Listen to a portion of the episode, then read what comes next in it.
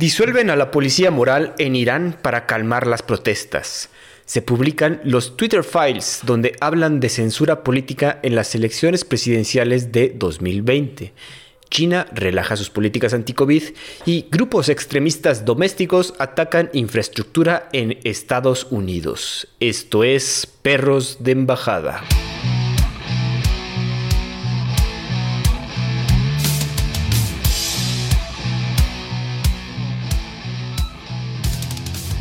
¿Qué tal amigos? Bienvenidos nuevamente. Yo soy Andrés Rojas, también conocido como Chad, y me acompaña mi confitrión, amigo y perro del alma, que recientemente cumplió años, Santiago del Castillo. ¿Qué pasó, mi Chad? Muchas gracias. Ya recuperado de la voz al Sí, güey, la semana pasada estaba dura. Estaba muy aguardientosa esa voz, pero ya tenemos la hermosa voz de Santiago con un año más. Qué bueno, mi Santi. Pues sí, bueno. acercándome peligrosamente a los 40. Ya estamos por ahí. Bueno, para que no hay que decir nuestra edad, como que esperemos que los escuchas medio adivinen, pero nos estamos acercando peligrosamente a esa edad. Eh, pues hay varias noticias, Santi. Yo creo que vale la pena comentar bastante. Si quieres, empezamos. Con todo gusto. Fíjate que empezó a circular la noticia y pongo que circula como noticia entre comillas que disuelven, estoy haciendo comillas para quien no lo está viendo, la policía moral en Irán y se plantean reformas al uso del hijab. Esto lo digo entre comillas porque no ha habido una declaración formal de que esto haya sucedido y no se cree que sea cierto, ¿no? Solo fue un comentario del procurador Mohamed Jafar Montaseri, que se ve que bajo presión comentó esto, que ya no había policía moral, y se comenta que tras dos meses de protestas y ya más de 440 muertos y varios detenidos, se cree que esto de decir que ya no está la policía moral es una estrategia del gobierno, ya que ante la intensidad de las protestas, las patrullas de la policía moral, conocida también como el Gasht et Ersat, creo, han dejado de circular. Obviamente, esto los, bueno, el movimiento que está en protesta no cree que sea verdad, ya que el uso del hijab sigue siendo obligatorio y se comenta que es un pilar importante de la República Islámica, aunque ya muchas mujeres, pues en protesta obviamente, han abandonado por completo su uso. Como comentamos, el movimiento de protesta sigue con la meta específica de tumbar el gobierno del Ayatollah Khomeini. O sea, ya el movimiento no es contra el uso del hijab, no es contra la disolución de la policía moral, sino contra, hay que tumbar el gobierno, cara. Sí, a ver, lo, comentamos ya un par de veces, ¿no? Se, veía venir, eh, sobre todo cuando ya tienes un movimiento social tan fuerte y tan, tan apegado, no a estar en contra necesariamente de una ideología política, simplemente a estar en contra de la, de la situación política, que, es, la, es la distinción, ¿no? O sea, no necesariamente estás en contra de, de, de, si el, el, gobierno actual es de izquierda o derecha o lo que sea, no, la situación política es insostenible. Entonces, eso es cuando son más peligrosas las, las huelgas y los riots y todo este tema que está pasando. El ejemplo perfecto es, Irán, ¿no? Entonces, al final el tema de la policía, de la policía moral que, que, causó todas estas reclamos por como consecuencia de la muerte de, la chava esta por la policía moral. Pues, a ver, si, si hoy lo están diciendo que ya lo, lo van a disolver o que está disuelta, pero de facto no, o sea, digamos que de jure sí, pero que de facto no, la realidad es que se ve, se ve, digamos que una luz al final del camino, no sabemos a qué tan largo plazo, corto plazo, pero sin duda en el, en el poco lapso de, yo creo que en un lapso, digamos, antes de que acabe el 2023, eh, todo este tipo de, cosas ya no van a existir en Irán, ¿no? Y puede ser un super presidente que caiga el, gobierno extremista islámico de, de, Irán, ¿no? De, de la Ayatollah. Digo, y se ve que ya empezaron a sentir la presión, como digo, este fue comentario del procurador. Entonces, pues, ya estamos con 14 mil, creo que detenidos, ya van arriba de 440 muertos y pues las protestas no cesan. Digo, y lo, bastante gente se ha unido alrededor del mundo. Hemos visto, como comentábamos en episodios pasados, que en demostraciones en el Mundial, ahorita como que se ha, reducido un poco. Bueno, no sé si viste que, bueno, ahorita venimos de que España haya hecho un papelón y haya perdido no quiero decir horriblemente, se intentó ante una muralla que, que puso Marruecos enfrente de su portería, pero, ay, cabrón, o sea, como si se fallar tres penales seguidos, hijos de eso. O sea, creo que yo nunca lo había visto así tan feo, güey, especialmente de un que ex campeón del mundo. Bueno, el chiste, no, si no nos vamos a meter tanto en el mundial, pero los jugadores de, de Marruecos, pues ahorita ya es la única, el único país árabe que está todavía disputando el mundial tomaron una bandera de Palestina en su celebración y la estaban mostrando frente a las fotos, frente a las cámaras, ¿no? También como seguimos viendo estos símbolos de protesta contra, pues tanto como contra Irán, contra, no queremos ser contra Israel, pero pues sí en apoyo a la gente de Palestina. Sí, de hecho, este ha sido el mundial más, más, digamos, en apoyo a Palestina, ¿no? Por todos lados ha habido muchísimo movimiento pro-palestino, anti-israelí. Lo comentamos también en el podcast pasado que la gente pues no quería, o sea, huía de los entrevistadores israelíes, les gritaban de cosas y, así, ¿no? Y Marruecos específicamente durante todos sus partidos, digamos que a falta de, de, una expresión política específica a, comparación de otros, como Alemania con lo de taparse la boca o los nórdicos con sus bandanas de capitanes de LGBT+, este, etcétera, o de Irán, este, poniendo el tema de, lo que está sucediendo en su propio país. Vaya, había como que temas políticos muy, marcados en todo el mundial. Marruecos fue el único que por durante los cuatro partidos siempre era Marruecos pro Palestina, ¿no? Y salían la, la, gente, los aficionados, este, salían con la bandera de Marruecos y siempre con la bandera Palestina. Por todos lados tenían la bandera Palestina. Eso te, hace entender un poco la situación política que está pasando eh, y cómo Israel se está volviendo todo un, todo un target, ¿no? Un enemigo. De hecho, Ayer yo estaba viendo la entrevista que le hace Jordan Peterson a Benjamin Netanyahu. Ajá. Eh, para, empezar, yo soy súper fan de Jordan Peterson, ¿no? Creo que ya que, se, se comió al personaje de lo que se volvió y ya un poco le exagera. Pero el Jordan Peterson original, el, del primer libro, bueno, el de las primeras 12 reglas de para vivir y sus primeras ponencias, soy súper fan, o sea, ese más el güey más inteligente del mundo en ese momento. Ahorita ya la mercadotecnia se lo comió un poco y a veces eh, raya un poco en el exceso, pero eh, es alguien que es muy centrado, sabe, es muy buen orador y le pone cuestionamientos súper duros al, al, Netanyahu. Y, y, el Netanyahu pues también es, buen orador, es buen político y sabe defenderse, ¿no? Pero si lo, lo, esquina dos que tres veces y le mete unos buenos jabs. Ah, cabrón. Eh, que lo orilla, ¿no? Y parte de eso es lo que dice, a ver, lo que están logrando ustedes es aislarse del mundo porque lo que están generando es que todo el mundo los odie. Eh, hace un par de días se volvió tendencia en Twitter Israel por dos cuestiones en específico. Una, un policía, un policía militar de Israel, mata así a, quemarropa a un palestino porque no se dejó detener.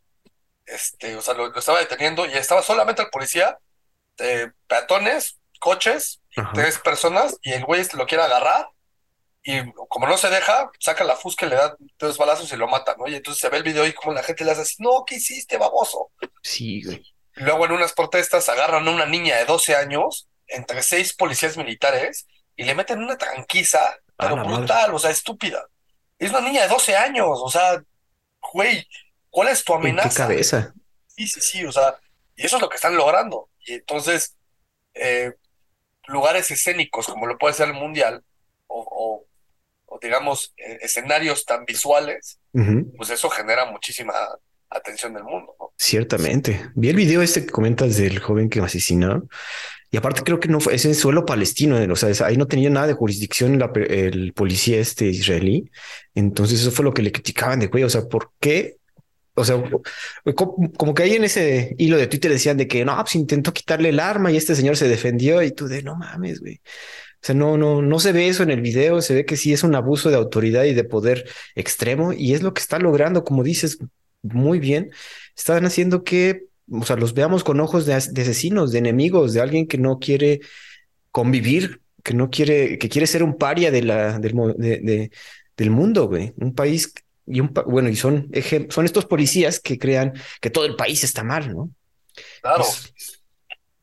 Oh, de hecho, había, había, a ver, y ya, olvídate de la parte gubernamental y política. También durante todo este thread de Twitter salió un video de un, es que esto es eh, salió el video de un güey, un israelí, que está discutiendo con un, con un palestino. Para este, le está diciendo, a ver, esta es mi casa, o sea, es mi casa. Yo la, mis, mis papás la construyeron hace 80 años, es mi casa, no puedes estar aquí, salte, ¿no? Y el güey, el israelí, así dice, no, este es mi territorio, esta es mi tierra, porque la Biblia lo dice. Porque, hace 700 años mis familiares vivían aquí. Entonces, ¿what? O sea, ¿qué, te pasa, cabrón? O sea, no, no puedes tener eh, argumentos históricos que hayan, eh, o sea, que hayan cambiado tanto por tanto tiempo, ¿no? Y es parte de lo que, por ejemplo, lo que le decía este Peterson a Netanyahu, y Netanyahu decía, sí, tienes razón, o sea, cuando hay periodos de conquista o desplazamiento de una población y que otro pueblo se asienta en, ciertos territorios, pues sí, esa parte se vuelve tradicional y culturalmente parte de ese territorio. Pero lo importante es que se tiene que generar una cultura, una nación y un idioma. Y cuando nosotros regresamos a la tierra prometida nos encontramos que no había eso que este, los palestinos no tenían una cultura, un idioma y una, y una región, ¿no? Entonces, güey, ¿de qué hablas? O sea, por supuesto que sí, tanto que son los palestinos. Y tú estás diciendo que son palestinos, o sea, que, o sea, sí, son ideas súper extremistas, radicalizadas, fascistas. O sea, los israelíes han vuelto fascistas. Muy cabrón, ya lo, ya lo habías dicho también. Y de hecho me mandaron ahí el comentario unos amigos de no mames, qué cagado, que es antiguamente que Bibi es un judío nazi. Dijo, bueno, sí, digo, si, si ves estas ideologías tan extremas, pues es lo que piensas, cabrón. No, y además cuando ya estás hablando de aniquilar una población, Ajá. La, la, parte de la tierra, correrlos de aquí, este, ponerlos en guetos y poner, o sea, eso es fascismo, eso es lo que hizo Hitler. Exacto. Bueno, Santi, vamos a pasar a otra sección que es un poco más sensacionalista. ¿Qué te, qué te parece? Fíjate que Twitter recientemente, el viernes pasado, publicó que escondió información sobre Hunter Biden durante las elecciones del 2020. El escritor y periodista Matt Taibbi hizo un hilo de Twitter con revelaciones de cómo la plataforma ha implementado barreras para la libre expresión. Comenta que en un principio sí Twitter era un lugar 100% libre de expresión, donde podías, bueno, que era como la plaza pública, lo que está promoviendo básicamente Elon Musk. Sin embargo, en un principio se empezaron a establecer barreras para evitar que, por ejemplo, tuvieras mucho spam, llegaran muchos bots a molestarte, a quererte vender cosas. Entonces estas barreras se empezaron a implementar dentro de la plataforma. Sin embargo, ya para 2020, como todo se tiene que empezar a corromper, eso Twitter en un principio era bien bonito, era todo un paraíso, una utopía, pero pues las cosas se empezaron, no, no menciona como desde cuándo se empezaron a aplicar, eso sí es vale la pena decirlo, pero para 2020 durante las elecciones estas herramientas eran ofrecidas a agentes externos, específicamente pues, los gobiernos y los equipos de, de Joe Biden y el equipo de Donald Trump para su reelección, ¿no? Sin embargo, comenta Taibbi que se le hacía más caso al lado demócrata, o sea, no, era no estaba balanceado el uso de estas barreras para, para los dos equipos, ¿no? Específicamente a la historia publicada por el diario The New York Post sobre la laptop de Hunter Biden. Twitter censuró todo lo relacionado con el tema, escudándose en su política anti-hackeos. Para quienes no sepan, se supone que la laptop de Hunter Biden, creo que la perdió o algo así, y pues alguien se hizo con ella y con todo lo que tenía dentro, tanto sus cuentas de correo, su, yo creo que todo su iCloud, creo que comentaste, Santi. Y entonces Twitter se escudó diciendo que había sido hackeada, entonces no podía darse el lujo de publicar material que haya sido obtenido de esa forma. Nos, nos presenta todos los correos que hubo entre diferentes ejecutivos de Twitter, con agentes de gobierno incluso, y comenta que estas decisiones estaban llevando a cabo sin el conocimiento de Jack Dorsey, el CEO de Twitter. Y se menciona que las que, que la persona que estaba efectuando estas decisiones era Vijaya Gat, la que es ex jefa del departamento legal y que fue luego, luego corrida por Elon Musk cuando llegó a las oficinas de Twitter cuando lo compró. Santi, ¿cómo ves? ¿Qué, qué sabes tú de este asunto? Pues es todo un tema, de hecho hay muchísimas teorías conspirativas alrededor, o sea, es, es bastante interesante. Eh, sin dudas, tanto él como su papá, el presidente, son, personajes bastante oscuros. Em, y bueno, el tema yo creo que al presidente ya se le olvidó la oscuridad que tiene, ¿no? Este, bueno, eso es por senilidad. pero eh, pues no sé, o sea, hay muchísimas, hay mucho tema, o sea, cosas que rayan hasta en la pedofilia, ¿no? O sea, hay todo un tema de había mucho rumor de que tenía fotos de pedofilia y violaciones de, niños en China y no sé qué tanta jalada, ¿no? Y eso es por un lado la parte social, pero por otro, por otro lado, desde el punto de vista político, hay toda una teoría conspirativa que más allá de que sea conspirativa o no, eh, es bastante realista, eh, y bastante basada en, en, potenciales facts. O sea, yo no tengo las herramientas para decirte que son facts, pero sí es, son investigaciones que apuntan a que es real, que la guerra en Ucrania de parte de Rusia es todo es un plan macabro que se viene maquilando desde los 2000 y es, y es, y es un plan macabro de los Biden. Eh, desde que estaba en la, la vicepresidenta con, en la vicepresidencia con Barack Obama. Y es un tema de linkeo con, con este ¿Empresa una de empresa de gas eh, y, y, de programas biológicos. O sea, se supone que Hunter Biden tiene eh, relaciones muy comerciales políticas muy, muy estrechas con una empresa biológica que, que estaba en Ucrania, ¿no? y, era ucraniana, pero de intereses así medio prorrusos, pero medio en contra de los rusos. O sea, todo un despapaya ahí, como que muy, muy en, en, exceso capitalista, ¿no? ya no me importan las naciones, me importa el mercado, así. Entonces, todo el tema de la guerra, un poco, aparentemente, es, es una guerra que ellos mismos generaron, ¿no? Exacto, digo, también yo sabía que eso que comentas, que el Hunter Biden tenía algo que ver con gaseras de Ucrania y tenía, de hecho era como socio, casi, casi.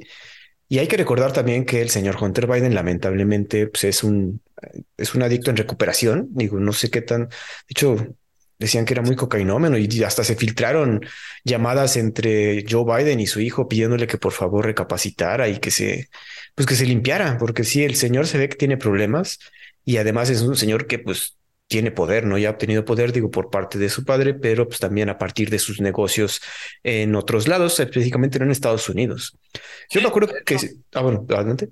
De hecho, o sea, por ejemplo, hay una, hay una, eh, una firma de, inversión que se llama Seneca Investment, que es, es, de, es de Hunter Biden. Y eh, es, es, una, es una firma de inversión que está patrocinando a la parte del Pentágono, de eh, la parte militar del Pentágono, de investigación biológica, em, radiación química y de, defensa en general, que está basada en Ucrania. Entonces, es todo un show. Y por eso, volviendo a lo mismo, cuando tienes un, cuando tú eres el presidente, o, antes, cuando eres el vicepresidente de Estados Unidos, tienes un hijo que tiene cierta cantidad de poder, pero además tiene una, una cola extremadamente grande que le pisa. en términos de drogas, esto, o sea, cuestiones personales de salud o cuestiones sociales como pedofilia, o sea, de, sociopatías, ¿no? Y hasta temas políticos de intereses, se vuelve una supercolota que le pisen a tu hijo. Y entonces tú eres el vicepresidente y luego te ponen una plataforma porque eres el único que le puede ganar a Trump y le ganas. Entonces, y le ganas, pero además Trump dice, no, es que fue fraude. De hecho, Trump acaba de decir, no, espérate, es, es, todo lo que ha pasado en Twitter, esa es la siguiente noticia. Que, se olviden de la construcción, que hay que cancelar la construcción porque ya no, ya no funciona, ¿no? también este güey está también bien tocadiscos y ya se le, se le bota la canica, pero a ese grado, ¿no? Entonces, muchísima gente que, puedes, que puede pensar que Trump tiene razón, que puede apoyar a Trump, con este tipo de cosas dice, pues sí, güey, Trump tenía razón. Es que sí. Digo, aquí regresando, digo, vamos a dejar tantito de lado lo de Trump, lo de Hunter Biden, sino más bien es el hecho de que los bueno, las altas esferas de Twitter antes de que llegara Elon Musk, pues sí evitaron dar estas noticias, sí hubo una censura por parte de ellos hacia ciertos posts, hacia ciertos tweets que podían ser incluso, digo, y te, el, el, señor este Matt Taibbi te, te relata todo este asunto. En sí, un cómo le mandaban de, eh, eh, viene, más información del equipo de, Biden, ¿no? Y entonces decían, nada más le contestaban así de, ya lo resolvimos. Ya lo resolvimos, pero también luego se, como que el, incluso los demócratas, al ver que estaban haciendo esto, algunos demócratas les dijeron, oigan, esto no se puede, esto atenta contra la libertad de expresión y nuestra nuestro First Amendment, cabrón. Entonces... Yo, estoy de acuerdo en, y, creo que ya lo había dicho, pero eh, estoy de acuerdo en, que de las pocas cosas en las que puedo estar de acuerdo con Elon Musk es que libre, o sea, que, haga libre a, Twitter, ¿no? Siempre y cuando no caigan un libertinaje. Tú no puedes la libertad de uno termina donde empieza la del otro. Y ese es un derecho básico universal.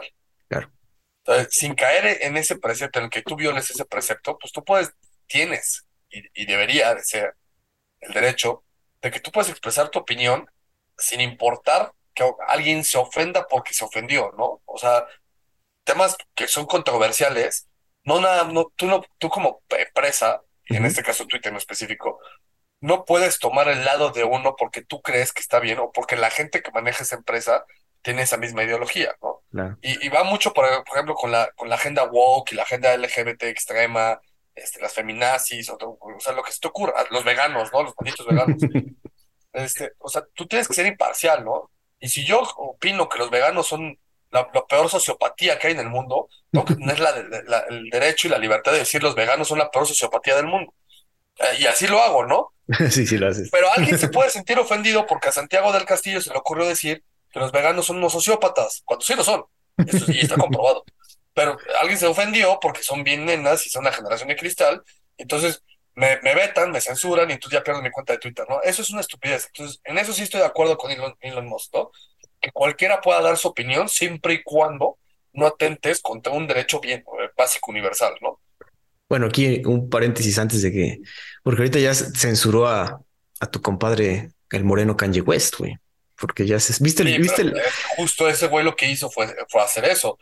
Se, se pasó de la raya de que, que esa raya es no atentes contra un derecho básico universal de las demás personas.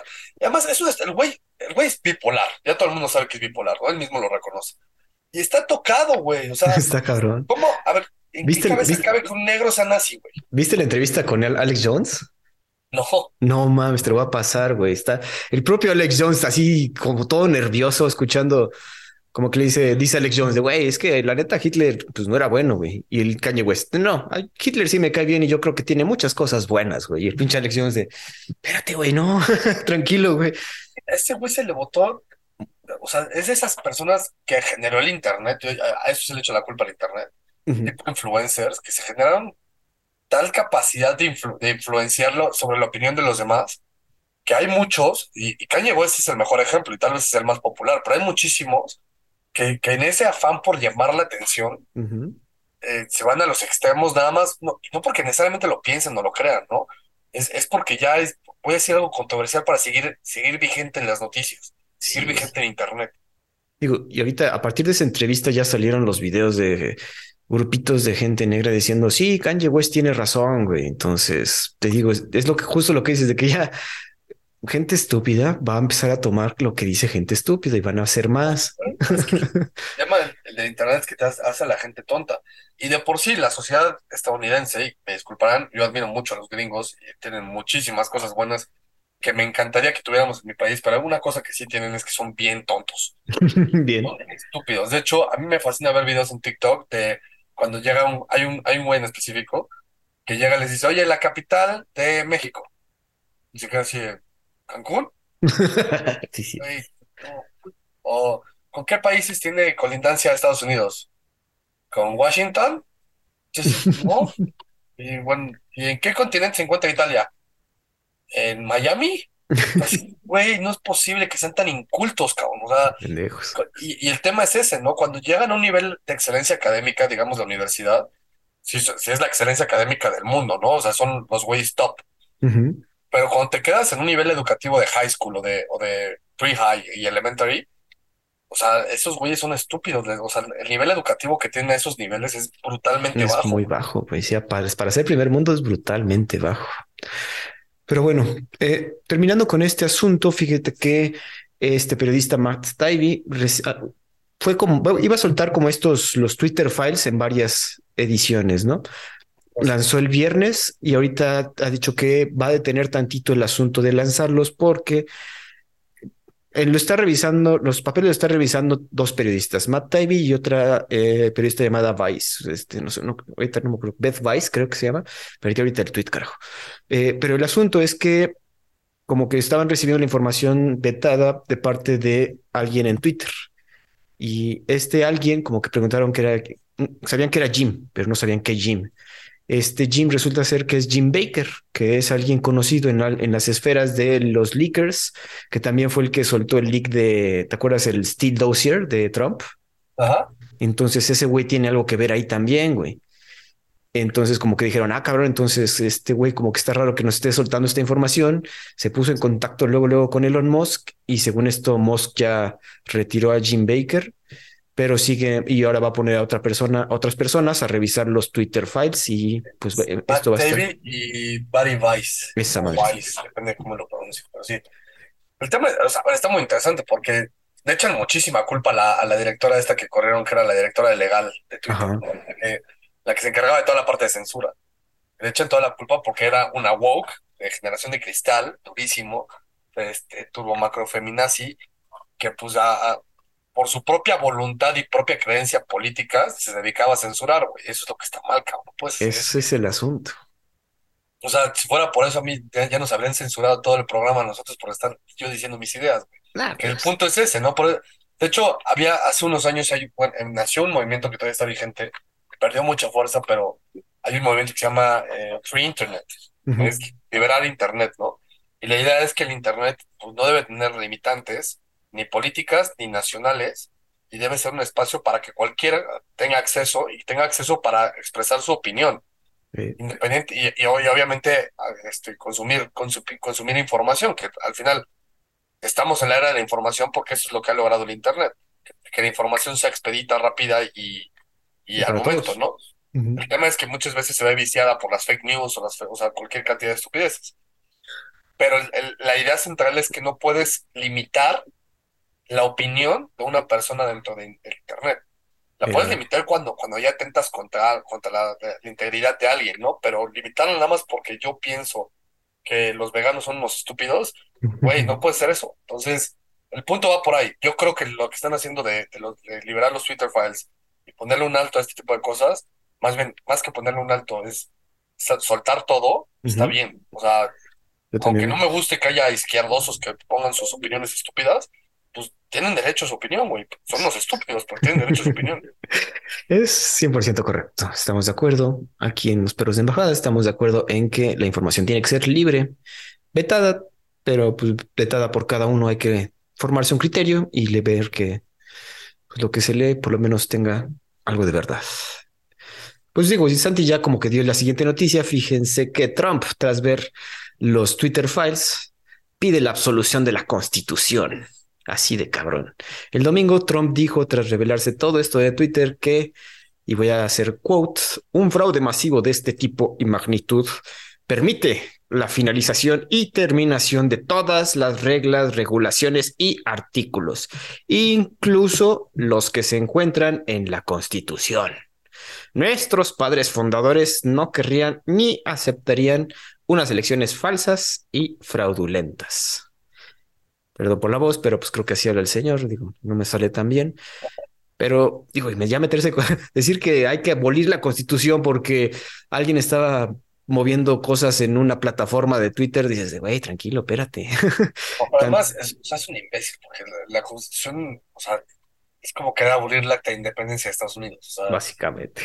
la belleza, la belleza más grande que tiene la Constitución de Estados Unidos y la que le hace la, la Constitución más efectiva del mundo, es que es una Constitución que no necesita cancelarse y volverse a hacer, porque es, o sea, es una Constitución que dictamina puntos básicos, lineamientos básicos para, para la generación de leyes. No es una Constitución de la cual emanen leyes. No. ¿Me explico? Hay, por ejemplo, en México, la Constitución, de ahí, todas las leyes emanan de la Constitución y están vinculadas legalmente a la Constitución. Entonces, por ejemplo, el, el baboso del peje que quiere disolver al INE y todo este, ese tema, tiene que hacer un cambio en la Constitución para que pueda hacer esa ley. En Estados Unidos no necesariamente es así. En Estados Unidos lo que hace es que la Constitución te pone como que las reglas básicas, las ground rules, Ujú. para hacer leyes. Exacto. Entonces, cambiar la constitución en Estados Unidos es relativamente fácil, pero también es in- relativamente innecesario. Por eso tiene poquitas enmiendas. Ujú. Y por eso todo el mundo sabe las la First Amendment, Second Amendment, Third Amendment, ¿no? Y, es, y son los derechos básicos de cada persona. Ya de ahí Entonces, salen los derecho- artículos. Sí, exacto, es, es- exacto, es darle voz a esos artículos y, y el, y el tema es, por, por ejemplo, el tema de no te puedes au- autoincriminar en un juicio, ¿no? Entonces cuando te preguntan y dices, ah, I to my Fifth Amendment rights, es tu derecho a no incriminarte a ti mismo. Claro. Entonces, pues te puedes quedar callado, ¿no?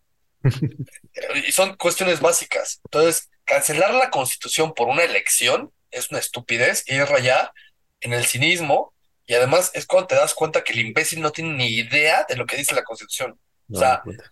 Yo que no soy estadounidense, sé muchísimo, te puedo asegurar que sé muchísimo más de la constitución gringa que es idiota. Es idiota, lo que hace es que tiene asesores que saben de la constitución y dicen, güey, pues por aquí, por allá. Pero es tan cínico, tan soberbio y tan egocéntrico que seguro dicen, ah, tú estás mal, tú no tienes ni idea, yo voy a decir esto porque va a generar apoyo mediático. O sea, ah, e, Está mal, el señor ya, ya, ya tanto demócratas como republicanos salieron a decir de oigan, ¿sabe? Si saben que esto es como que nuestro texto sagrado, cabrón. O sea, si sin constitución no hay país, cabrón. O sea, y pues, es que se siente arriba de la ley, el muy cabrón, güey. O sea, pero ya en un nivel, como dice, tan negocentro y megalomaníaco que si lo veíamos cuando era presidente, aquí ya está otro término, se, se, pinta muy feo, cabrón. Y no sé. Yo creo que es, un momento crítico de la política estadounidense y está pendiendo de un hilo el tejido social gringo. Y creo que empieza la decadencia del poderío gringo, ¿no? Así como le pasó a Roma, que Roma llegó a ser el imperio mundial, o le pasó a Grecia o al, al canato mongol, o lo que, o sea, cualquier potencia mundial que abarcó un, un periodo grande de tiempo que fue hegemónico, eh, llega un punto en el que inicia su decadencia hasta, hasta su desaparición, ¿no? Yo creo que empieza el momento cenit del poderío hegemónico de Estados Unidos para empezar en el declive y es producto de como casi todas las... a ver, el que no le sabe su historia está determinado a, a, repetirla, ¿no? Y es lo que le está pasando a los gringos. Todos los, todos los poderes hegemónicos han sido destruidos prácticamente desde adentro, por cuestiones internas. Y esto le va a pasar a Estados Unidos y yo creo que es lo que le está empezando a pasar, ¿no? Esa división política y social que está teniendo está generando una ruptura del tejido social y del tejido político que puede terminar siendo la, la propia autodestrucción gringa a muy largo plazo. ¿eh? No, no, no, a ver, no dudo que me toque verlo. Ajá. No, tampoco me veo así dentro de 200 años. Pero si me toca verlo, va a ser en mi última etapa de vida, ¿no? Así cuando mis hijos estén en mi edad, más o menos. Este. Pero ¿no crees que los, la, los fundamentos y las instituciones que crearon Estados Unidos y que ahorita pues, se han desarrollado pues, van a mantener por lo menos la unión las instituciones se mantienen, tan así que en México seguimos usando el derecho romano. El derecho que usamos en México y en gran parte de Latinoamérica y, bueno, Hispanoamérica y en mucha parte de Europa, en África o en incluso países de Asia, es, derecho romano porque está basado en las instituciones que se, que se fundaron en Roma. Entonces las instituciones prevalecen. El Estado-nación es lo que se rompe. Entonces, Roma, pues lo que le pasó es que se dividió en dos y luego se dividió en muchos de un lado y se quedó en uno solo grande de otro lado. Y ese otro lado fue decayendo, decayendo, decayendo hasta que se convirtió en el Imperio Otomano. Y ese terminó partiéndose en 18 países después de la, Primera Guerra Mundial y heredó 18 millones de problemas, eh, que parte de esos problemas es lo que tenemos en Israel y Palestina hoy en día. Entonces, las instituciones se mantienen, pero, y, los, si quieres, hasta los ideales. Pero a ver, yo, yo sí veo que en un par de años, bueno, un par de décadas tal vez, el, suroeste de Estados Unidos busca independizarse buscando su propia identidad nacional, hasta medio chicana, ¿eh? Y, comiéndose pedazos de, este, de, México de que, oye, nosotros no somos ni mexicanos ni gringos, somos Chicanolandia. y ahorita tenemos también una noticia que tiene que ver más o menos con esto, lo vamos a ver más adelante. Si quieres, pasamos a. Digo, más adelante vamos a hablar de eso exactamente. Pasamos al otro lado del mundo, Santi. Parece que China ya empezó a relajar sus políticas anti-COVID tras nosotros dar la noticia la semana pasada de que se estaba pasando de chorizo. Parece ser que ya van a cambiar, bueno, van a relajar un poquito y su perspectiva económica ante esta relajación pues ha mejorado. Ciudades como Shenzhen, Shanghai, Chengdu, Tianjin y Chongqing ya no, tiene, ya no piden pruebas PCR negativas para el uso del transporte público, lo cual antes era pues, obligatorio. Las personas infectadas pueden pasar su cuarentena en casa y no tener que asistir a un centro especializado. Y bueno, estas nuevas medidas, a pesar de eso, todavía siguen con otras medidas draconianas, como de, güey, no puedes ir a la escuela sin una prueba negativa, cosas así. Pero estas relajaciones de las políticas anti-COVID han hecho que la economía china mejore relativamente a lo que estaba hace como un mes, ¿no? El yuan y la economía china mejoró un porcentaje tras estas noticias y específicamente citaron a las acciones de los casinos de, Macao. Estas subieron mucho porque ya se, ve, ya, ya, se ve que van a poder viajar, ¿no? Que ya con perspectiva a que se reanuden los viajes, entonces ah, ya pueden venir a apostar los chinos y vamos a tener más turismo que, güey, pues sí, la verdad, el turismo en general en todo China seguro ha sufrido pues estragos por la pandemia y sigue sufriéndola porque todavía no es, o sea, no hay libre tránsito hacia allá, no, no, no tienen turistas, ¿no? Sin embargo, a pesar de que esta relajación de las políticas se ha llevado a cabo, no ha habido un anuncio formal por parte de las altas esferas del gobierno, ¿no? Entonces, bajita la mano vamos relajándolo, no vamos a decir que ya estamos completamente por fuera porque pues queremos seguir manteniendo la población relativamente controlada, pero queremos que hacia afuera vean que ya estamos relajando para que mejoren nuestra perspectiva económica y vengan a invertir con nosotros porque nos hace falta su dinero. Santi. Pues, a ver, me fascina tener razón. Este, Hijo de la chingada, sí. Es que, eh, güey, vomito razón a veces. A veces digo por estupidez, pero a veces vomito razón. Y lo que decía yo era eso, o sea, cuando, cuando encapsulas tanto a un, a un grupo social, y en este caso a una nación, y cuando esa nación es la nación más poblada del mundo, y le pones medidas tan draconianas como eso, por más que la gente sea súper comunista, maoísta, y que, te, que, adore y llame al gobierno, y que esté convencido de los ideales políticos, si tú lo encierras en, un, en un, cuarto, le dices, güey, no puedes hacer absolutamente nada, y si me entero que tienes COVID, voy por ti, te llevo a un lugar, la gente se, le vota y dice, no, tranquilo, relájate, no, ni de broma, o sea, y el pueblo puede, y el pueblo más que tú, y el pueblo manda, y así, güey. Entonces, empezó a ver todas estas revueltas que levantaron las alarmas rojas en Beijing y dijeron, oye, este, pues creo que sí nos estamos pasando de lanza, esto se nos puede salir de las manos, ¿no? La diferencia está en que, en que los chinos son muy efectivos para eso y son, creo yo, bastante inteligentes para darse cuenta. Y entonces dieron, lo estamos viendo, ¿no? Se dan cuenta de que eso se les puede salir las manos y dijeron, bueno, vamos a relajarlas, o sea, sí te voy a poner medidas, si quieres ir a la escuela tienes que tener tu pasaporte, no puedes este, hacer cualquier cosa que se te ocurra, pero pues ya no voy a ser tan severo, ¿no? Entonces, eso puede relajar un poco también la tensión social que haya, eh, y creo que es parte del show. Por eso digo, me fascina tener razón. Pero, Qué bueno que lo hagan, porque sí, sí, o sea, a ver, también un tema económico, ¿no?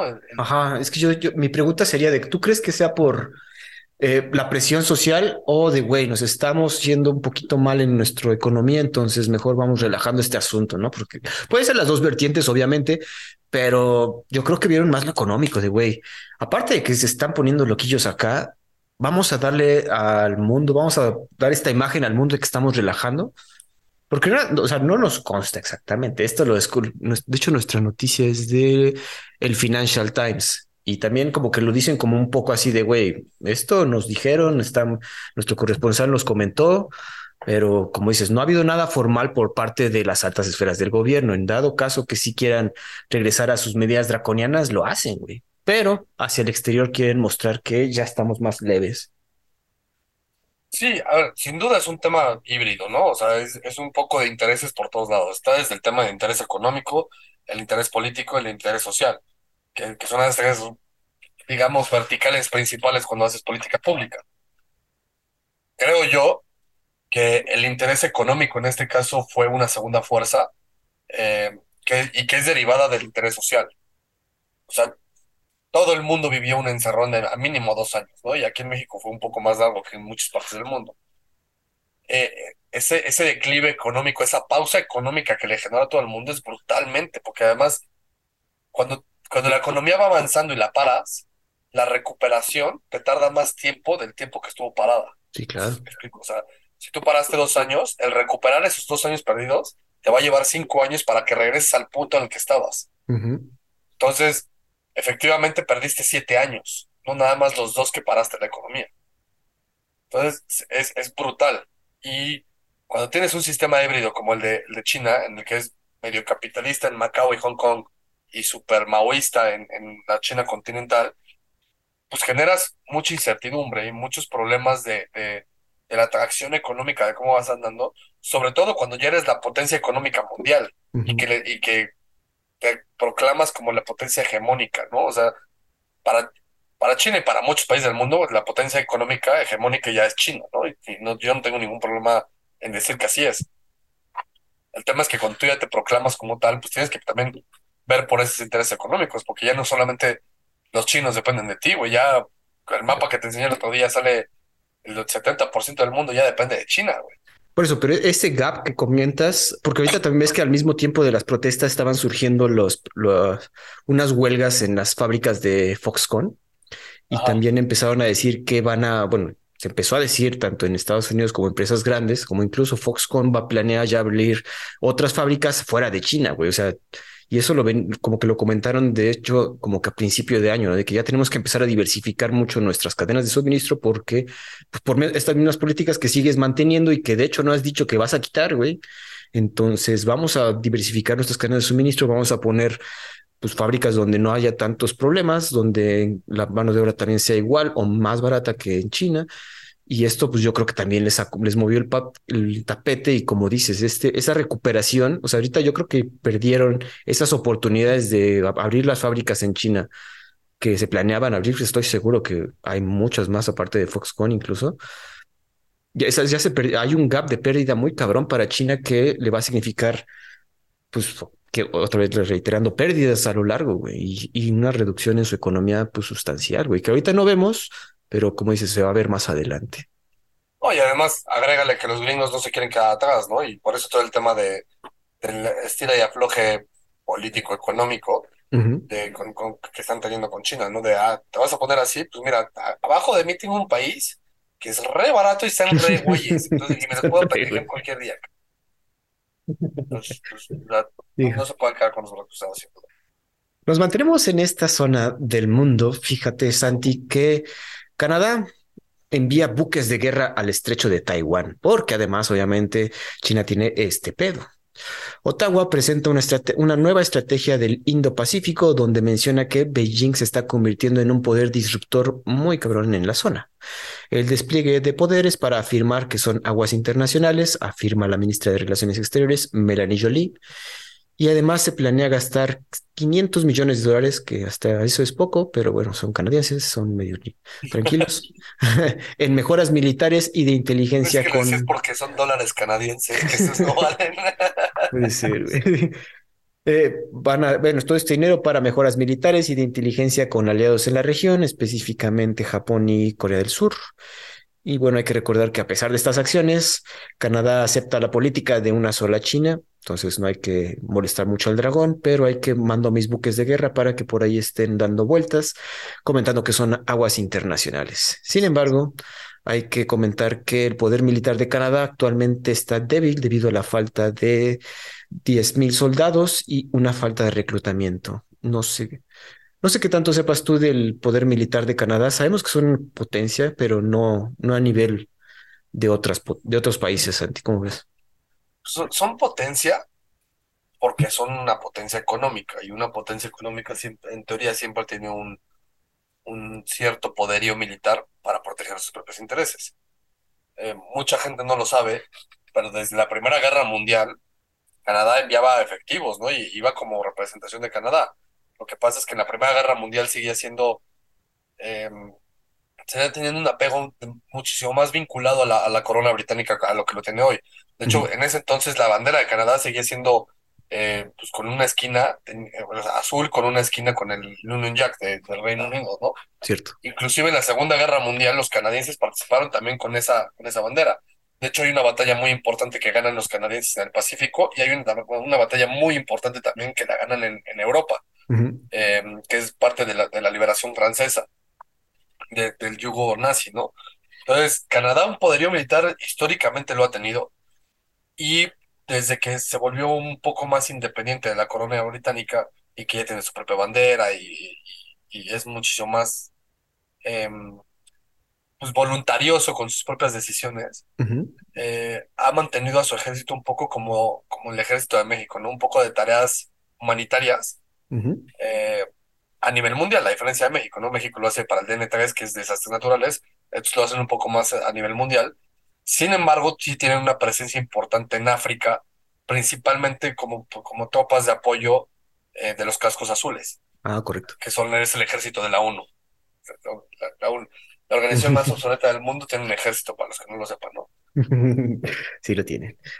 Pero bueno, eso, esto que menciona que tienen falta de reclutamiento? Digo, sí lo crees, ¿no? Como que los canadienses son tranquilos. Pues al canadiense le dices, vuélvete militar y te dice, ¿para qué, güey? Yo soy canadiense y soy paz y amor, ¿no? Este.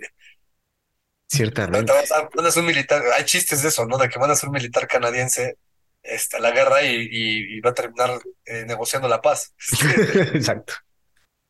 Interesante, bueno, pero aquí el asunto es que es como una afronta al poderío chino Sin embargo, ¿tú crees que China diga, bueno, pues si ahí vienen los canadienses, no, sino que han de decir de, bueno, pues ahí pon tus barquitos por acá? El tema de Canadá es que sigue siendo dependiente de la corona británica de una u otra manera. El rey de, el rey de Canadá es el rey Carlos III. Entonces, le pegas a los canadienses y te echas a toda la Coman comunidad, en teoría. En teoría. Y además le pegas a los canadienses y los gringos son tan estúpidos que van a confundir que les pegaron a ellos. Entonces, ah, me pegaste a mí. Oye, pero era canadiense. No, me pegaste a mí. Entonces, este, pues también te echas a los gringos encima. Puede O sea, pasar. a Canadá y a México ningún país los puede tocar porque Estados Unidos les brinca. Y no porque los mexicanos nos quieran mucho, sino porque los gringos tienen muchísimos intereses aquí. Claro, Entonces, este, no, no es tan, tan sencillo, ¿no? nos sentimos Ahora. acobijados. Sí, exacto, la realidad es esa. Ahora, de ahí a que, a que Canadá no tampoco sea un, un, digamos, como si fuera el ejército de Guatemala, pues tampoco. O sea. Canadá sí tiene un ejército, sí tiene un problema de reservistas, sin duda, pero también tiene un ejército poderoso, o sea, no es cualquier cosa, tiene, un- no me acuerdo, hay un, hay una página, que esas nos las pasaron cuando yo estaba estudiando la licenciatura, que, mar- que marca los poderíos de las naciones en, en términos militares, Ajá. te hace simulaciones si hubiera una guerra entre uno o el otro. Ah, está chido eso, madre. Este, y todo lo basa en, en, en, pues, en activos y en, en activos de recursos humanos y en activos de, este, de aparatos militares. A nosotros nos enseñaron en, la licenciatura que mientras más, o sea, mientras más portaaviones tenga un país, más poderoso militarmente hablando es. Exacto. Sí, digo, darse el lujo de mandar. Entonces, hoy creo que ya es Chile, más, este, más, más tiene. Pero Canadá creo que tiene un portaaviones. Tener un portaaviones ya es poner un pie en la mesa. Claro. Digo, darse el lujo de mandar buques de guerra a este estrecho de Taiwán, pues digo, habla que, que no los tiene ahí parados, güey. Por lo Sí. menos. Santi, vamos a pasar a situaciones de corrupción. ¿Quieres pasar con tu noticia de último minuto o con los franceses? Échatela tú y es la que sigue. Fíjate que el expresidente francés Nicolas Sarkozy busca revocar la condena por los delitos de corrupción. El juicio que se llevó a cabo en marzo de 2021 lo condenó a tres años de prisión por los delitos de corrupción y tráfico de influencias tras su periodo presidencial, el cual abarcó de 2007 a 2012. En ese juicio se comprobó que Sarkozy intentó sobornar a un juez y realizar tráfico de influencias para evitar investigaciones en las finanzas de su campaña presidencial. Tras apelar el veredicto en ese año y salvarse de ir a la cárcel, ahora busca limpiar su nombre. Entonces, no solo me este, ¿cómo se dice? Ensuciaron mi nombre y todo mi todo lo que yo hice porque fui presidente y hice muchas cosas por Francia, sino que ahora quiere que pi- que pida perdón y hasta quiere, bueno, algo remun- remuneración por toda esta falsedad que se le puso. ¿Qué piensas de Nicolás Sarkozy, Santi? Pues mira, fue un presidente que duró mucho tiempo. Hay poca gente que sabe realmente cómo funciona el sistema, el sistema francés. Es un sistema político muy interesante porque se, le llama sistema semipresidencial. Eh, y esto, esto surgió después de la, de, de la Segunda Guerra Mundial. No me acuerdo por qué lapso de tiempo, pero, o sea, por ponerte un ejemplo, digamos que en cinco años tuvieron 14 gobiernos. Ok, Porque pues llegaba un nuevo, porque como lo que le está pasando al Reino Unido ahorita, güey. hace cuenta. Llegaba un nuevo primer ministro y entonces tenía un voto de no confianza y lo quitaban y volvió a haber elecciones. Entonces era un sistema insostenible porque pues, no puedes tener en 10 años 15 gobiernos. O sea, no haces nada. Entonces reformaron el, el sistema de gobierno y lo hicieron semipresidencial en el caso de que es, es un poco difícil de entender, pero la idea es, eh, si el, el, el que gana como presidente, si tiene la mayoría eh, en el, en el Congreso, entonces el, que- el, el que gana es el, o sea, el que tiene el poder realmente es, el- es el presidente. Pero si el presidente no tiene mayoría en el, en el Congreso, el primer ministro del Congreso es el que tiene el poder real, es el que tiene la- el poder efectivo. Correcto. Y el poder, y el, y el, y el presidente solamente tiene el poder ejecutivo, como si fuera el rey, en el, en el caso de Inglaterra. Entonces, es un sistema que está muy, muy bien balanceado. Entonces, independientemente de que el presidente haya sido Sarkozy durante, a ver, no, no me acuerdo, pero fueron varios años, más de ocho. Eh, no necesariamente significa que él haya tenido todo el poder político dentro de la, de la esfera política francesa. Entonces, realmente, así como decir, a ver, él hizo todo por Francia, pues tampoco, ¿no? Ahora, eh, mira, él fue presidente del 2007 al 2012. Ujú. Sí, unos cinco años. así es. Fue un presidente que siguió después de Jacques Chirac, que. Jacques Chirac fue el, el que, el principal impulsor de, de la Unión Monetaria. Bueno, la Unión Monetaria viene desde antes, pero él fue el, pri- el principal impulsor de que ya se implementara, ¿no? Sí, Y en términos para los franceses en general fue un buen presidente, Chirac. Sarkozy fue un presidente, digamos, como de transición entre lo que pasaba después de Chirac y esa, acop- esa, al acoplarse a la nueva realidad político-económica de la Unión Europea. ajá. Entonces, yo creo que fue un buen presidente por ser de, de transición, pero no fue algo espectacular. Y también, por otro lado, pues sí tenía sus cosas, ¿no? Y, y el tema de corrupción era, era claro, ¿no? Es, o sea, digo, político sin ser corrupto no es político, es. Eh, y hay grados de corrupción. Yo creo que este sí se pasaba de la raya a veces, ¿no? Pero de ahí ya meter a la cárcel a un político así nada más por represalia, aquí creo que sí hay un tema de represalia política, Ah, correcto. nada más porque sí, eh, pues lo, lo veo complicado, ¿no? Em, en teoría es, es un político pseudo, o sea, a ver, pa- también pa- un dato curioso para que, para que no sepas, el, el que es presidente de Francia también es copríncipe de Mónaco. No, Caray. No, no es de Mónaco, es de, de Andorra, Andorra. Ok, ok. Andorra. Entonces, Andorra tiene un sistema también político bien interesante porque tiene un príncipe que es como si fuera el rey, y ese sí es hereditario, es el rey de Andorra, etcétera, que no es rey, es príncipe, pero su copríncipe es el que es el- actualmente el presidente de Francia. Cabrón, Entonces, el de Francia es copríncipe de Andorra. Es, es así como, what the fuck. Está muy cabrón eso, güey. No, no, ni, ni es. idea. Andorra es un país pequeñito, muy chiquito que está arriba de, de- de Cataluña, entre Francia y, y- y- y España. Es un, o sea, es de, los- de las micronaciones que están arriba de un cerro, además, o sea, así como que impenetrable. Impenetrable. Ah, cabrón. Pues a ver qué pasa también. Digo, ahorita regresa a juicio para, para limpiar su nombre, básicamente. El señor dice que no es corrupto. Vamos a ver qué va a presentar de, de pruebas. Y pues ya la justicia francesa verá qué, qué, qué se va a llevar a cabo.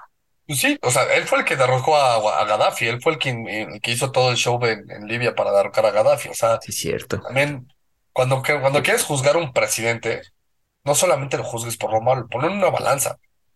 Yo estoy en contra de que, de que si alguien hace algo malo, pues lo- sea, el, sea el único este, dictamen que tienes acerca de esa persona. Tienes que hacer un balance de todo lo bueno y todo lo malo que hizo. Quitar a Gaddafi yo creo que fue algo bueno. La forma que la hizo tal vez no, pero entonces ahí lo balanceas. Entonces, quitas a Gaddafi, pero lo quitas mal. Entonces, pues bueno, ahí eh, Sí. es equitativo, ¿no? Este, no sé. Yo no soy, yo no creo que el fin justifique los medios, pero eh, sí creo en poner una balanza en los resultados, ¿no?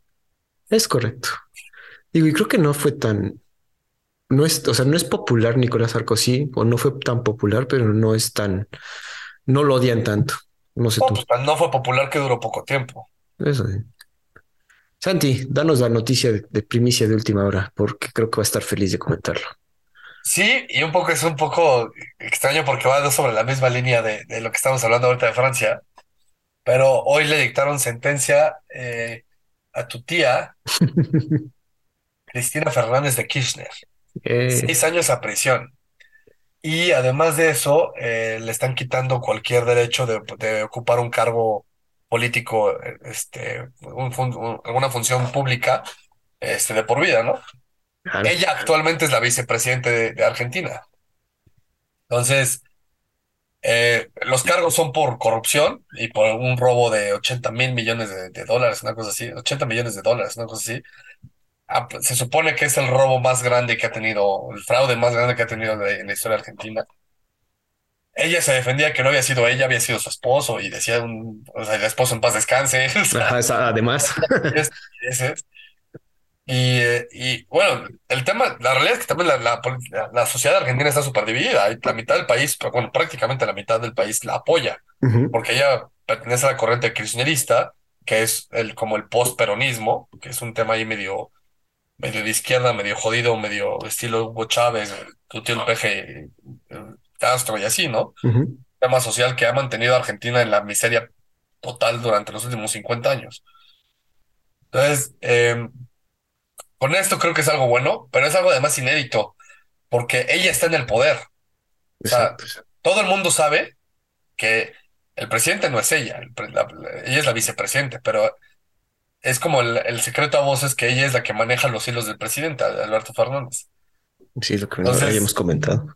Así es. Entonces, lo que es eh, como que no tiene, es decir, es, no sé, es importante, es a pesar de que el está el presidente, que es su más grande aliado, porque además eh, ella lo maneja, ella es la vicepresidente, y ella maneja la política de Argentina, el, el Poder Judicial te determina algo así.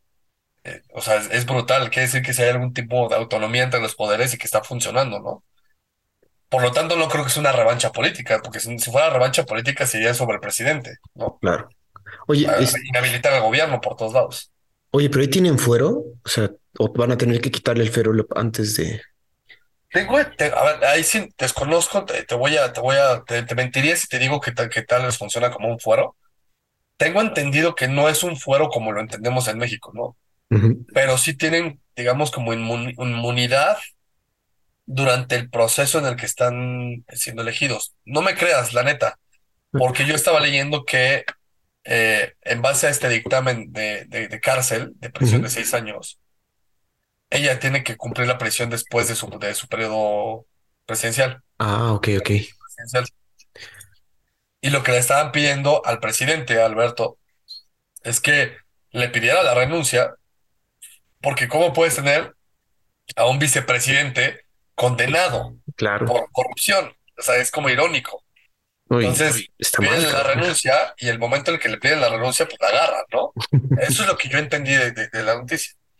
Ahora, también ella no es nada tonta, seguramente se va a querer quedar en el poder lo más que pueda y el último día que le quede de su periodo, Vámonos. va a agarrar un avioncito y se va a ir a, Bolivia, a Venezuela. Claro, a cualquier país que haya beneficiado. ¿no? El de Veracruz. Ahorita está viendo entre los twitters de, güey, dice un pendejo, perdón con la palabra. La, la, selección argentina debería renunciar al mundial en protesta contra lo que están haciendo contra Cristina Fernández de Kirchner. No mames. Que le hagan un favor al mundo. Sabía que a, ver, mira, Yo hablaba con un amigo y le decía, un amigo de Argentina le decía, mira, lo, lo más chistoso de Argentina es que desde la perspectiva de un mexicano, México es mejor que Argentina en todos los sentidos, menos en dos temas. Uno, en el fútbol, que somos el hijo eterno de Argentina y si nos dan 18 millones de vueltas. Y en otro es que nuestro presidente sí está más pendejo que el de ellos. y esa es una realidad, ¿no? Eso sí. Pero pues mira, a ver, en una de esas yo creo que la, la, Cristina agarra un viaje y dice, ah, voy a hacer una, una visita oficial a, Venezuela para estrechar los lazos entre Venezuela y Argentina y ya no regresa. Digo, no lo dudo, cabrón, porque sí, para escaparse, digo, medios no le faltan, entonces.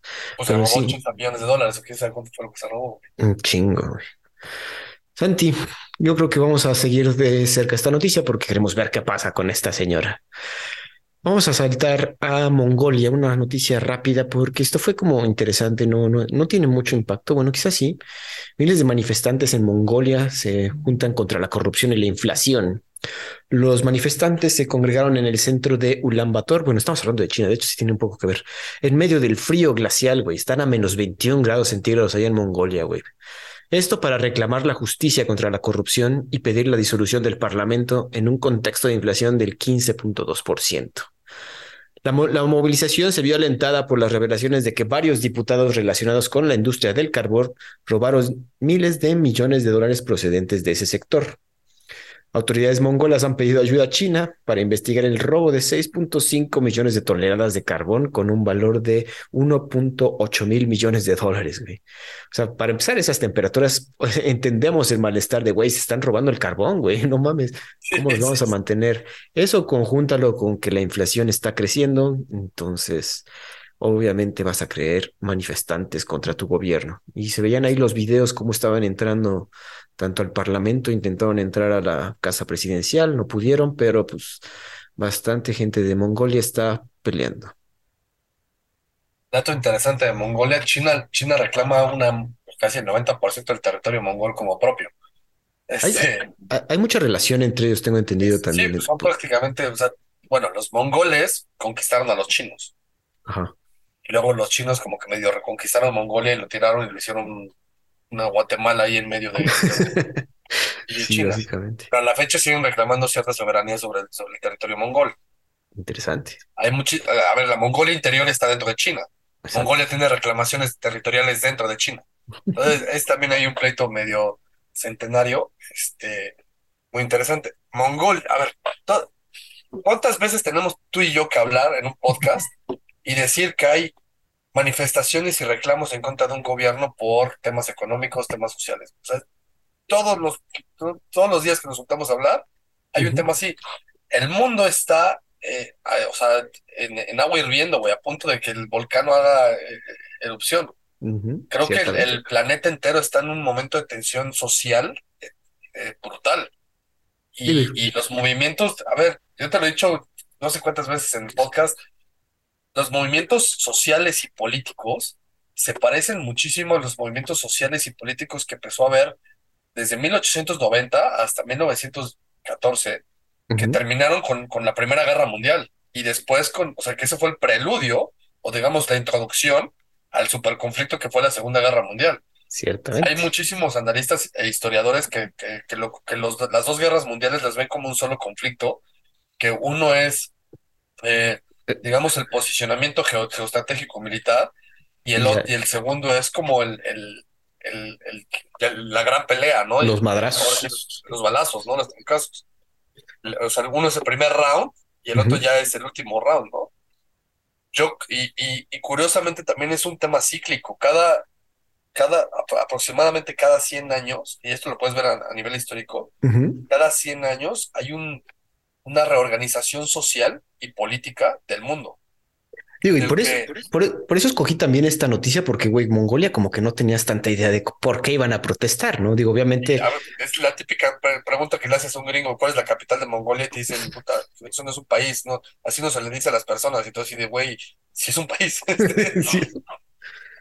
Eh, pero bueno, el tema va por ahí, ¿no? Yo creo que sí es, sí es una reorganización de valores sociales, además, porque ahorita lo que está en cuestión mucho es el valor social. ¿Cuáles son tus, tus ideales y tus, y tus valores? Y, lo que tú crees que es, es derecho humano y lo que no debe ser, y hasta dónde llega la, la libertad humana y el, y el, y el respeto por la vida humana, ¿no? Y, y obviamente muchísimas formas de gobierno pues tienen sus limitantes. Entonces, ves por un lado las colitas, que son los estados medievales, dígase, por ejemplo, Irán, o no Ujú. sé, ahora Indonesia, con la nueva ley que me sacaron, que ahorita platicamos de eso, Ujú. eh, con, o Afganistán, con leyes me- medievales, o ya estados super progresistas en el que ya te dicen, puedes abortar hasta un mes después de nacido. Entonces, así de, güey, un mes después de nacido ya no es aborto, ya es asesinato, cabrón. O sea, ¿me, me explicó? O sea, Hay, hay esos dos, esos dos polos super extremistas ya están super muy... extremistas, pero que están siendo jalados a la misma velocidad Hacia un conflicto social que puede terminar en un conflicto político-militar interesante. Por eso digo, todo el reordenamiento político, geopolítico y social que está existiendo en el mundo, yo lo veo con ojos de que esto puede explotar y volverse una tercera guerra mundial. Pues tal vez no mañana, tal vez no dentro de un año, no, en 2023, pero antes Pero del cerca. 30, güey. Antes del 30 sí lo veo plausible, ¿no? Digo, esperamos seguir transmitiendo esto entonces. estás llevando. Los rusos están peleando con los ucranianos, güey, y, este- y, y- y los europeos les cerraron la llave del gas para que se muevan de frío. Y en Mongolia, que están a menos 22 grados, les quitas el carbón a los pobres mongoles que están ahí, este, cagándose de frío, pues, güey, ¿qué esperas que hagan, güey? ¿Que, que te aplaudan porque te volaste el carbón? No, y también yo creo que influye mucho esta alta, alto nivel de corrupción, güey, a nivel ya de administración, en bueno, cualquier nivel de administración, güey, hasta las altas esferas, estamos hablando que Sarkozy, que Cristina Fernández, güey, cualquier, me- eh, cualquier gente con poder ya tiene un, un Yo creo que de al revés, güey. Yo creo que esa corrupción que hoy estamos viendo ha existido en toda la historia de la humanidad, güey. O sea, todos Pero- los gobiernos que hemos tenido han sido así de corruptos, si no es que hasta más. O sea, ¿tú pero crees que el hoy, nivel no ha aumentado? No, como, yo creo que ha disminuido, güey. El tema es que hoy nos enteramos de eso porque existe Internet, existe Twitter y te enteras de la... no- A ver, en 1950, ¿cuánto tiempo crees que pasara para que llegara la noticia de que en Mongolia había una huelga a México? Bueno, sí, ciertamente. O sea, ni te enterabas, güey. Si llegaba era una esquelita así de este tamaño en un periódico y a ver si quién compraba ese periódico, güey. Hoy en día lo ves y lo ves en Twitter y te enteras al minuto de que está pasando en vivo y en directo, güey. Cierto. Entonces, cuando pasan este tipo de cosas, sea, te enteras rapidísimo. Y obviamente también hay un escrutinio muchísimo más fuerte sobre la, la política. Entonces, cuando alguien quiere robarse 80 millones como la Cristina Fernández, pues es más fácil que la cache. Antes, pues se robaban 80, güey, se robaban toda la economía del país, cabrón. ah, Santi, creo que hoy, hoy viste los podcasts donde tienes más razón que otros días, eh, güey. Estás hablando con demasiada razón, cabrón. Sí, o sea, es, un, yo creo que hoy en día hay menos corrupción que antes y no es gracias al peje, de hecho se encuentra, o sea, a pesar del peje. A pesar. Este, y, y el tema es, y, y, el tema no es, no es porque haya una política o un, un poder judicial fuerte que esté vigilando, al contrario, es un tema, digamos que el poder judicial se ha vuelto hasta cierto punto el poder popular del Internet. Es lo que... De la información, vivimos en era de información. Digo, y ahí otra vez regresamos al punto que ojalá estos medios que usamos pues se mantengan libres de, de corrupción, cabrón, como es lo que está haciendo tu tío Elon Musk. Esperemos que sí sea con buenas intenciones y por lo menos busque que seamos libres de expresar. Santi, no, no palomita blanca, Elon Musk, al contrario. tampoco. Sus propios intereses de por medio. Ah, eh, Pero, Diego, uno quiere pensar y creer.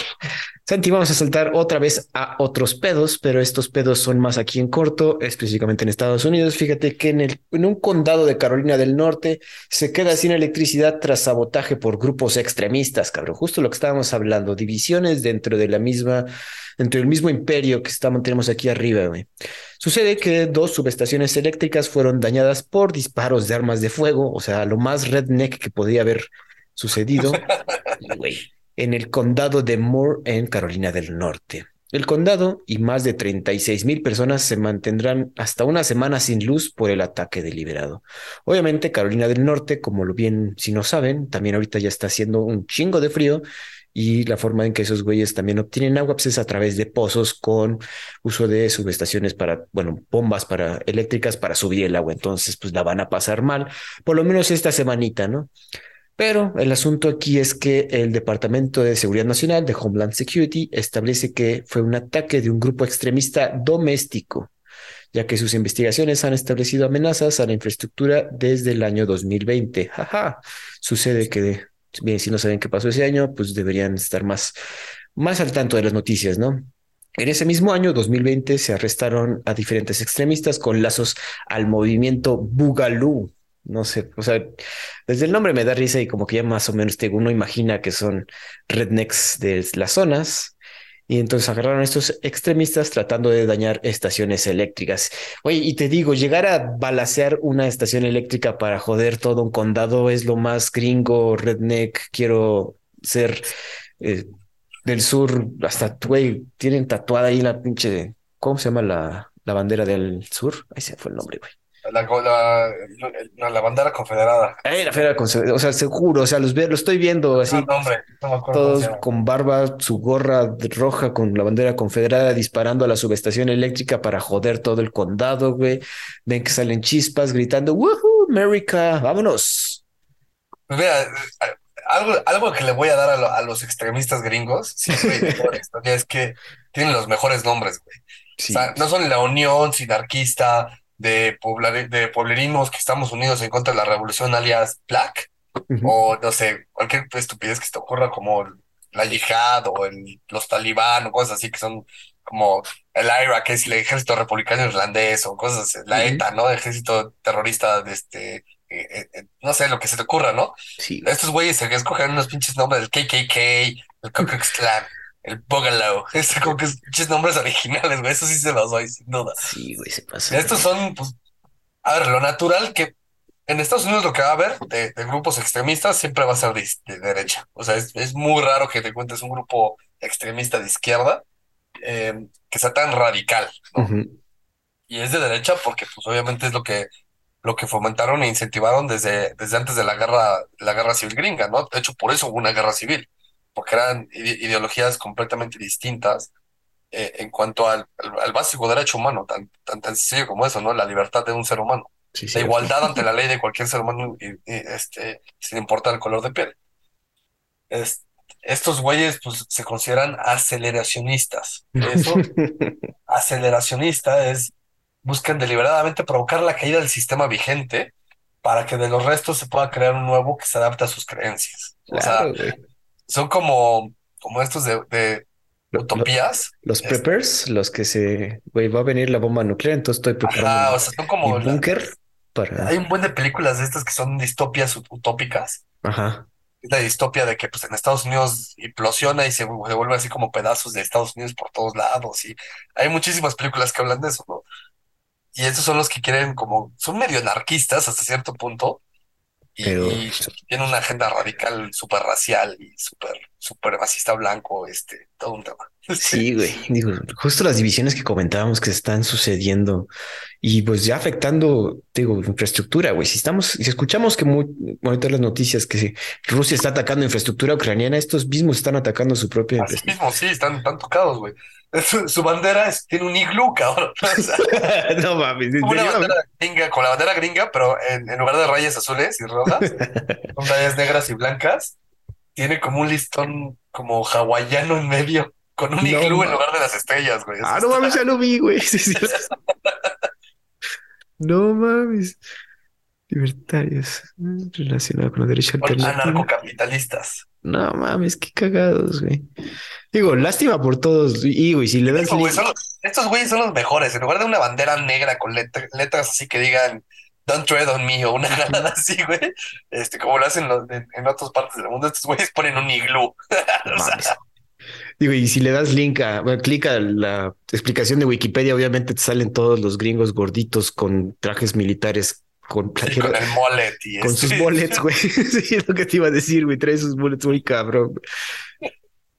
Qué cagado. Perdón, no es bueno que hagan esto. Perdón, amigos, está mal, pero por lo menos tenemos aquí algunas risas con el movimiento Bugalú. No, pues es que son tan, son tan cínicos y tan, tan estúpidos en su forma de pensar que da risa, ¿verdad? Eso es lo que a mí me pasa con gente así, cabrón. Están, están tan tocados, güey, que ni me los tomo en serio, güey. O sea, movimiento púgalo y le pones un iglú a tu bandera, güey. No, voy a Va a estar en las show notes, amigos, para que vean el, el, búsquenlo en Wikipedia, el movimiento Bugalú y van a tener un par de risas por ahí. Santi, nuestra última noticia está, ya lo habías vaticinado. Fíjate que Indonesia aprueba reformas penales que rayan en la Edad Media, güey, como comentabas. La reforma que lleva varias décadas siendo discutida, ha generado masivas protestas en el país y fue respaldada hoy por el Parlamento de Indonesia, el país con más musulmanes del mundo y de tradición liberal. Entre las cosas que ya aceptaron es que el sexo premarital está prohibido y hasta con un año de prisión si te agarran ahí de cachondo. Igualmente, la cohabitación fuera del matrimonio está prohibida. Y cualquier ah, ideología. No, este. cabrón, o sea, qué pedo, pero ah, hijo. Cualquier ideología que vaya contra la ideología del Estado está prohibida. Igualmente, ahí te pueden meter a tres años de cárcel por insultar al señor presidente de Indonesia. ¿Qué pedo con estos güeyes, güey?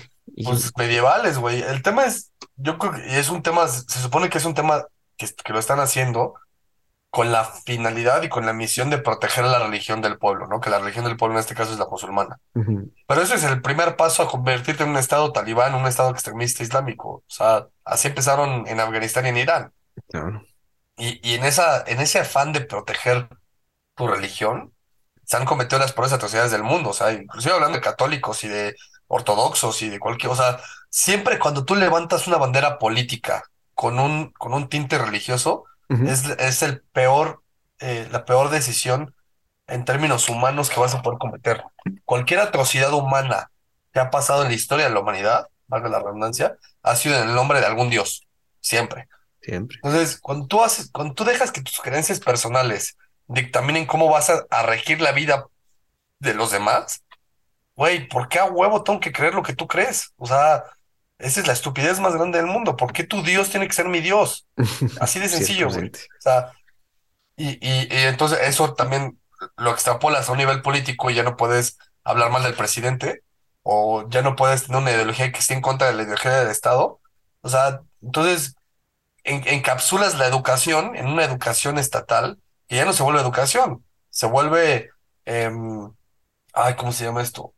Adoctrinamiento. Adoctrinamiento, sí estás adoctrinando, no estás educando. Entonces, lo que pasa ahí es que te, quedas con una población que está atrasada en, términos académicos y que en algún punto pues ya no vas a avanzar académicamente hablando, porque la academia va del lado de la ciencia y la ciencia va al lado del desarrollo, güey. Entonces, esas naciones están destinadas a fracasar y caer en un, en un retraso económico y, social brutal. Le ha pasado a cultural todo, le ha pasado a China, le pasó a países árabes, en África, este, vaya, en Latinoamérica, o sea, es, es, brutal. Mi, mi, cuñada es de allá de Indonesia y ciertamente hizo bien en salir de ahí. Luego, luego que pudo, ella pues es musulmana de, de nacimiento, pero no profesa nada. Y ahorita le voy a mandar, porque esto acaba de salir la noticia, güey. Y digo, la reforma. breaking news, es de hoy. La reforma incluye por primera vez la consideración de apostasía como un crimen, güey, y expande las leyes ya existentes de blasfemia, güey. Cabrón, eso, eso lo hacía Japón con los cristianos en Japón en 1700, 1800, güey. o sea, tenías que volverte un apóstata cristiano y adaptar las, las normas este, de, de, Japón para poder vivir ahí, o si no te mataban, cabrón. O sea, apostasía. ¿Quién sabe qué es una apostasía? O sea, digo, yo sé, pero, pero ya ni siquiera es una palabra de uso común porque ya a nadie le importa eso, güey. O sea, e-, eres una apóstata, pues sí. ¿Y? ¿Y qué es eso? ah, o sea. Igualmente, esta nueva reforma prohíbe las protestas pacíficas sin previo aviso, ¿no? Castigables hasta con seis años de cárcel. seis meses de cárcel. Ah, les avisas, oye, voy a, voy a protestar en contra de tu reforma, te dicen, no, no puedes. Ajá, o sea, voy a pedir permiso para protestar, cabrón, no mames. En fin. Santi, pues algo más que quieras agregar, esas serían todas nuestras noticias de este día. Nada, pues este, hoy que España quedó goleada en, en los penales, quiero decir, obviamente. Sí, carajo. Qué, mal quedaron ahí. También Portugal goleó. Marruecos es la gran sorpresa. Interesante, sí. A ver qué tal, qué nos dicen los cuartos de final que empiezan el próximo 9. Es correcto, amigos. Pues bueno, eso sería todo de nuestra parte. Nos escuchamos la siguiente semana aquí en Los Perros de Embajada.